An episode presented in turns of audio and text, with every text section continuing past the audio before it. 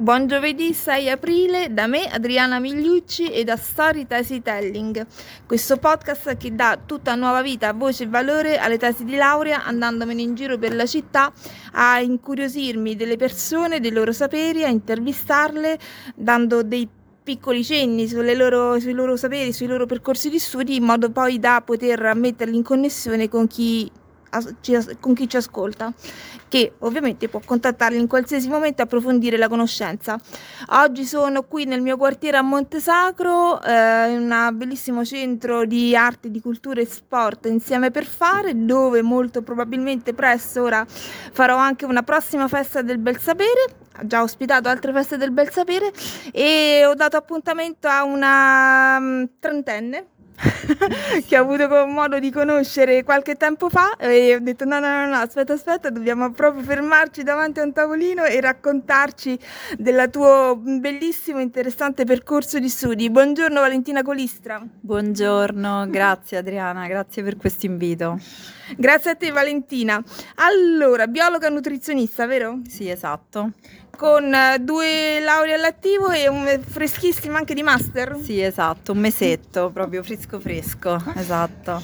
Da dove ti viene questa mh, passione per la biologia e soprattutto per scienze dell'alimentazione, poi fatta al campus biomedico? Raccontaci un po' il, il tuo arrivo in quella facoltà, come proprio la, la, le motivazioni. Sì, allora è stato un percorso duro, arduo, perché io uscita dal, dal liceo non volevo fare una facoltà scientifica, convinta di essere propensa a facoltà umanistiche, quindi ho fatto un primo anno a giurisprudenza eh, dove non ho sostenuto nessun esame e, e, lì ho capito che dovevo guardarmi intorno. Poi ci sono voluti altri due o tre anni prima che io capissi che mi interessava diciamo, questo percorso di nutrizione. Questo e... purtroppo anche per le pecche dell'orientamento. Assolutamente, sì, io non sapevo neanche che esistesse la possibilità di farlo senza fare la facoltà di medicina, che comunque avevo escluso a priori. E quindi poi mi sono avvicinata a questo mondo, avendo già mio fratello che studiava nella stessa università, ho conosciuto questa facoltà e poi ho sostenuto insomma il test d'ingresso e ho iniziato questo percorso bellissimo, faticosissimo, durato un po' di anni che però insomma mi ha portato a, all'obiettivo finale, quindi fare questo mestiere che adoro perché mi piace lavorare con le persone, mi piace parlare di nutrizione. Dici qualche esame, che, qualche titolo di esame, qualche nome di esame che si fa? Allora sì, gli esami più, a parte ovviamente gli esami base, quindi la chimica, la fisica, la matematica, essendo una facoltà scientifica della, di biologia proprio, perché io sono iscritta all'ordine dei biologi, ovviamente ci sono materie come biologia vegetale, questa parte un po' più eh, della biologia, e poi la parte di alimentazione, per esempio anatomia umana, fisiologia umana, genetica, eh, chimica degli alimenti, ho fatto parecchi esami di chimica proprio per andare a fondo a tutto tutto ciò che è, perché noi siamo fatti di chimica, no? L'essere umano è fatto di chimica. Quindi... Stimolante, con professori stimolanti? Sì, sì, devo dire di sì. Alcuni esami un po' meno, altri sì, cioè proprio l'esame che per me è stato il più faticoso, ma anche il più... Eh, mi ha dato più soddisfazione è proprio fisiologia umana e fisiopatologia della nutrizione. Quelli sono stati proprio due esami, una la triennale e una la magistrale, di una difficoltà incredibile, ma quello è il professore che mi porto proprio nel cuore che poi ho rincontrato anche nel master con la fisiologia del gusto. E quindi sì, questo è il, il percorso che ho fatto. Mi sono avvicinata a questa facoltà secondo me un po' perché mh, mm, io mh, mm, ho mio padre che è pediatra e poi anche mio fratello, vabbè, è medico, però lui proprio un'altra, un'altra storia. E, e, quindi mi sono sempre, in realtà ho sempre masticato queste materie, queste materie questi termini scientifici. E, e, quindi poi ho scelto la mia strada, ovviamente con l'appoggio di entrambi i genitori, anche di mio fratello e mia sorella, noi siamo una famiglia numerosa, e anche se ci è voluto tanto, quindi è stato, insomma, dopo quattro anni eh, che mi ero diplomata, non è che ci speravo più più di, Certo. di fare l'università, invece poi ehm, è stato bellissimo. Però E- perché con tutto questo sostrato hai prima hai detto medicina proprio no? Medicina proprio no, esatto, infatti eh, perché non la vedevo per me, una strada eh, troppo tortuosa e, mm, e, ecco, non- nonostante avessi pa- mio padre medico, da piccolina sì, volevo fare la pediatra come lui, però poi crescendo non ho mai voluto intraprendere quel percorso, a differenza di mio fratello, insomma. E quindi quello l'ho proprio escluso a priori, non so perché, non, non lo vedevo proprio mio. Quindi ho trovato un'alternativa, diciamo così. E poi, secondo me, anche la passione per i bambini eh, è venuta fuori tramite mio padre, che comunque ho sempre sentito parlare di pediatria, di bambini, anche di nutrizione. E, e quindi eh, poi durante il percorso di studi mi sono avvicinata a questa materia, eh, più questo settore anzi così specifico e, mm, e mi sono quindi, e mi sono quindi ehm, approcciata al mondo infantile e ho fatto sia la tesi triennale che magistrale, quindi sull'alimentazione eh, infantile. In realtà la tesi triennale non è proprio eh, la nutrizione infantile, ma l'allattamento, quindi il latte materno. Ho analizzato dal punto di vista chimico il latte materno, l'ho confrontato con eh, il latte vaccino e il latte di formula. E, e quindi diciamo è stata un po' una tesi per promuovere l'allattamento al seno e poi io ecco ho sempre fatto la, mm, la hostess ai congressi di mio padre quando ero Ah, piccola no? Quindi, Quindi sì, esatto, carpivo e lì e secondo me, cioè, ho, mm, mi sono appassionata proprio a questi, alla fine quando si parlava di nutrizione mi, mi interessava proprio quel mondo. E la tesi triennale, essendo ovviamente una tesi compilativa, è stata molto più semplice. La tesi magistrale invece è stata proprio mh, difficile, un po' perché essendo una tesi sperimentale ho fatto sei mesi di tirocinio, ho fatto uno studio sperimentale ed è stato complicato raccogliere il campione perché... eh, dovevo somministrare dei questionari ai genitori per andare ad analizzare le abitudini alimentari nei bambini con età compresa tra 1 e 3 anni e eh, praticamente beh, sono arrivata quasi un mese dalla consegna della tesi che avevo pochissimi questionari e Non ti avevano risposto? No, non mi rispondevano, non, ehm, and- sono andata negli asili anche tramite conoscenze, ma i genitori vanno sempre di fretta, eh, non, non so perché, insomma, c'è stata poco- poca partecipazione. Alla fine un giorno, eh, così, proprio perché io comunque amo i social, anche se hanno le loro pecche, eh, ho deciso di scrivere a un influencer e a un'altra... a una dietista che si occupa di nutrizione infantile, erano molto seguite, ho detto adesso scrivo a loro, vediamo se ci riesco. Ho preparato il, senza dirlo neanche al professore, ho preparato il questionario, l'ho mandato a loro, ho chiesto se mi aiutavano con la tesi e tempo di penso due o tre ore avevo raggiunto un campione impensabile, 1500 questionari, quindi poi è venuta fuori una bella tesi, cioè il professore era felicissimo. Tra l'altro ho dovuto cambiare anche la struttura della tesi perché non era più un questionario fatto sul territorio ma eh, online, quindi sono riuscita anche a, fare una differenza tra il nord, il centro e il sud dell'Italia, quindi ho cambiato completamente tipologia di tesi. In sintesi, che cosa era emerso da questi questionari? Allora, è emerso che ehm, superato lo svezzamento inizia una fase abbastanza complessa per i genitori perché comunque nella fase dello svezzamento si è molto eh, presi no, dall'alimentazione, poi dopo si entrano in gioco altre cose, magari l'asilo, eh, la socialità, quindi altre cose prendono il sopravvento e l'alimentazione inizia a essere messa un pochino da parte e quindi c'era un alto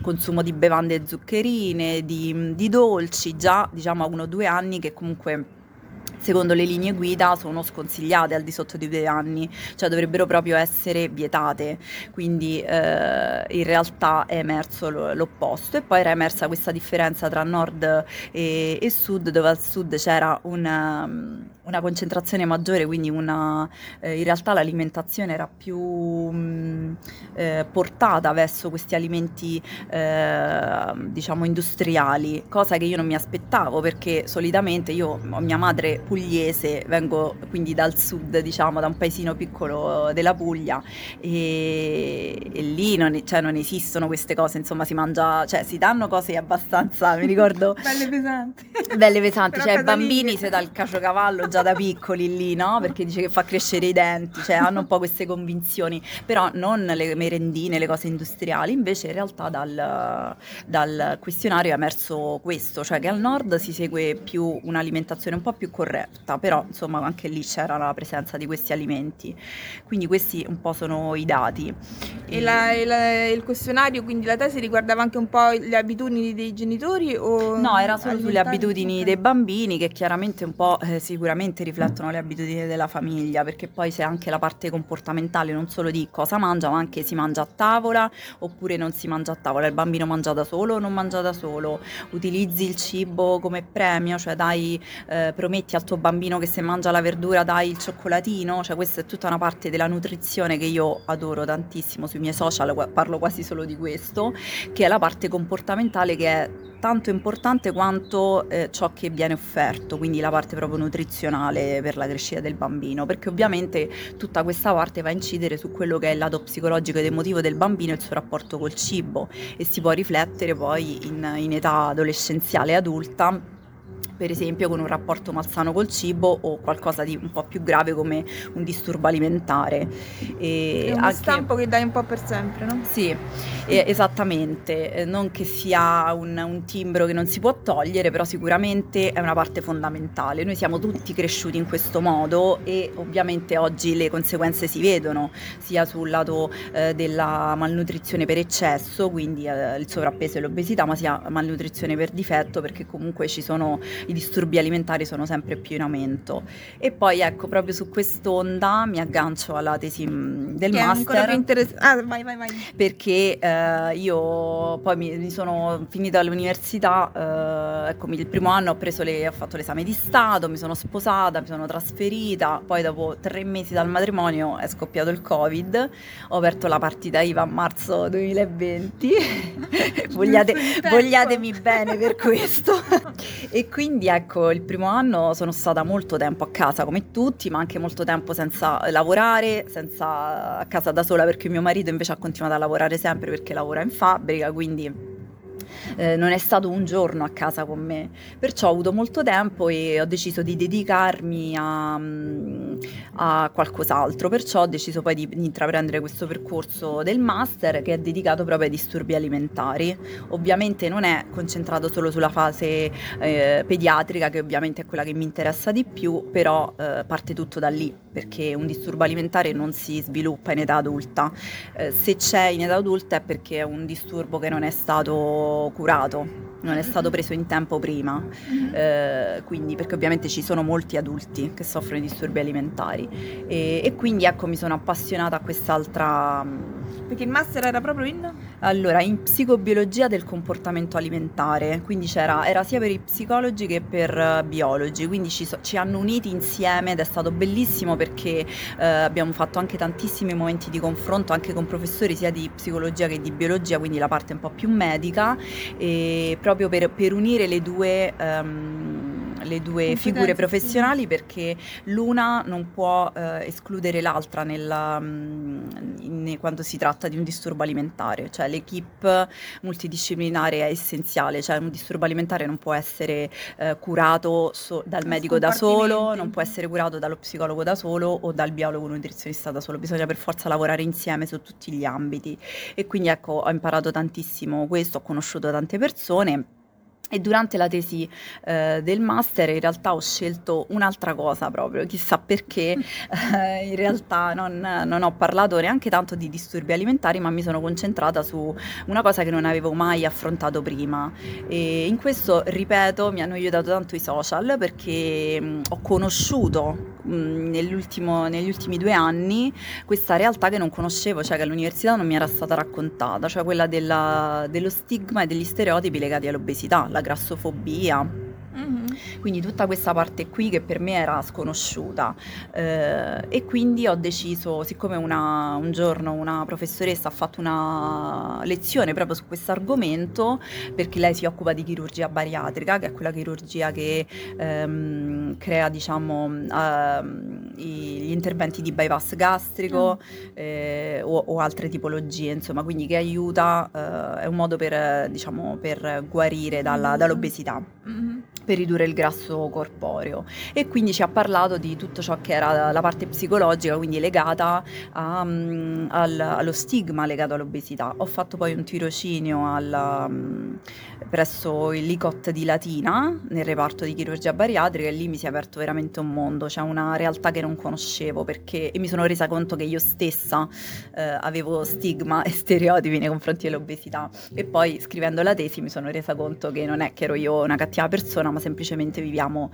in una cultura grassofobica e anche soprattutto noi sanitari cioè c'è tanto stigma proprio nell'ambiente sanitario che poi è eh, non solo un fattore di rischio per l'obesità ma anche un peggioramento perché comunque una persona che va da un medico per essere curata per un qualcosa e viene stigmatizzata perché è in sovrappeso e è obesa è chiaro che quella persona tenderà a tornare meno, sempre meno dal medico e quindi a non... Si sente sempre più in colpa. Esatto, e non cercare una cura mm-hmm. perché ovviamente si sta parlando adesso di questo quindi i giovani medici sicuramente saranno più formati, ma abbiamo ancora tutta una classe no?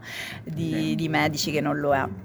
Quindi hai fatto anche delle interviste qualitative ai pazienti oppure no, come l'hai svolta? No, no, no, no, la, lì ho fatto semplicemente un, uh, un, tirocinio e mi sono sensibilizzata, questo è, però poi la tesi è stata una tesi compilativa, quindi ho fatto ricerca e poi insomma era te- tesi di un master, quindi sicuramente molto più semplice di quella magistrale, e, mh, mm, scritta in un momento molto particolare della mia vita, come tu sai, perché io mi sono iscritta al master un anno fa e poco dopo abbiamo saputo che mio padre insomma era, eh, aveva la leucemia, quindi non, non, era destinato a, a, morire a breve, purtroppo è stato sfortunato, c'è stata un'operazione d'urgenza che lui non ha superato e quindi ecco è stato veramente un duro colpo a settembre quando io ero a metà del master e dovevo iniziare il tirocinio e la tesi, quindi eh, ci tengo particolarmente a questa tesi perché per me è stata proprio, mm, ecco lo dicevo l'altro giorno, non so neanche io come l'ho fatta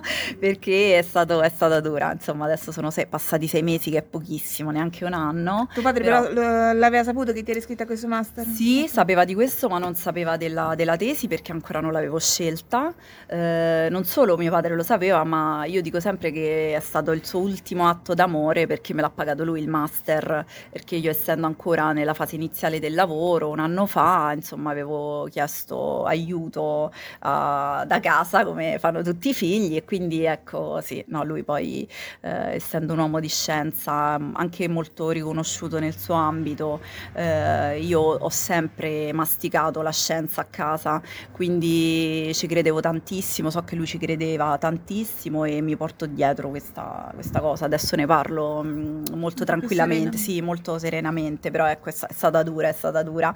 Però ecco, questa tesi ci tengo particolarmente perché, un po' perché è la tesi della maturità perché pure la magistrale dopo 5-6 anni che studi non sei ancora matura finché non entri nel mondo del lavoro e ancora non sai bene cosa stai facendo. Questa è un po' la tesi della maturità e un po' la tesi che ho scritto per mio padre, anche perché poi l'ho, l'ho proprio dedicata, a lui. Sì, sì, sì, sì. Quindi ci tengo, ci tengo tanto, ecco.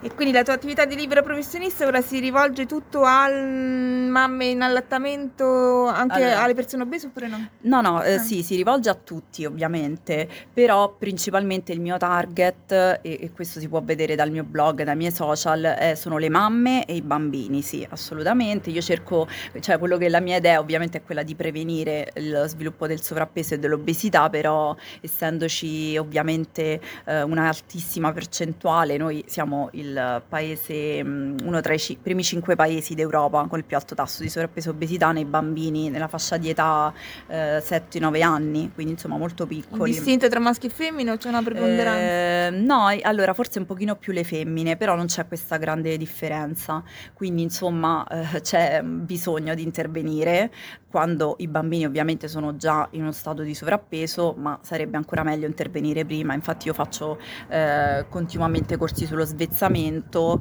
e sui primi anni di vita perché lì inizia... Mh, mm, cioè si crea il rapporto del, col cibo, non solo per i bambini ma per tutta la famiglia, perché poi i bambini eh, crescono all'interno della famiglia, quindi si può fare anche uno svezzamento perfetto, ma se poi le abitudini della famiglia non si correggono in quella fase, perché è, nessuno nasce imparato, no? quindi io dico sempre approfittate dello svezzamento del vostro bimbo per migliorare le vostre abitudini, perché poi non avrete più l'occasione per farlo.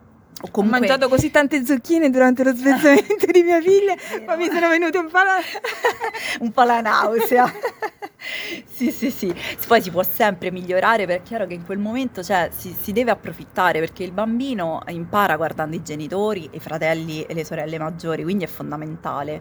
Anche e... proprio alla, al rito che diamo al mangiare, al tempo certo, che dedichiamo, non solo al singolo alimento. Alle parole, le parole tantissimo, eh, al linguaggio anche del corpo. Eh, io faccio i corsi sempre con la logopedista e la psicologa proprio perché mi piace lavorare con in equip, quindi attraversiamo tutti i, gli argomenti, si parla di, di tutto, e sì, è tutto fondamentale nel rapporto col cibo, cioè non è mai solo il cibo, il cibo è mm, solamente il mezzo che la persona utilizza per manifestare il disagio, ma in realtà c'è qualcos'altro dietro, sempre.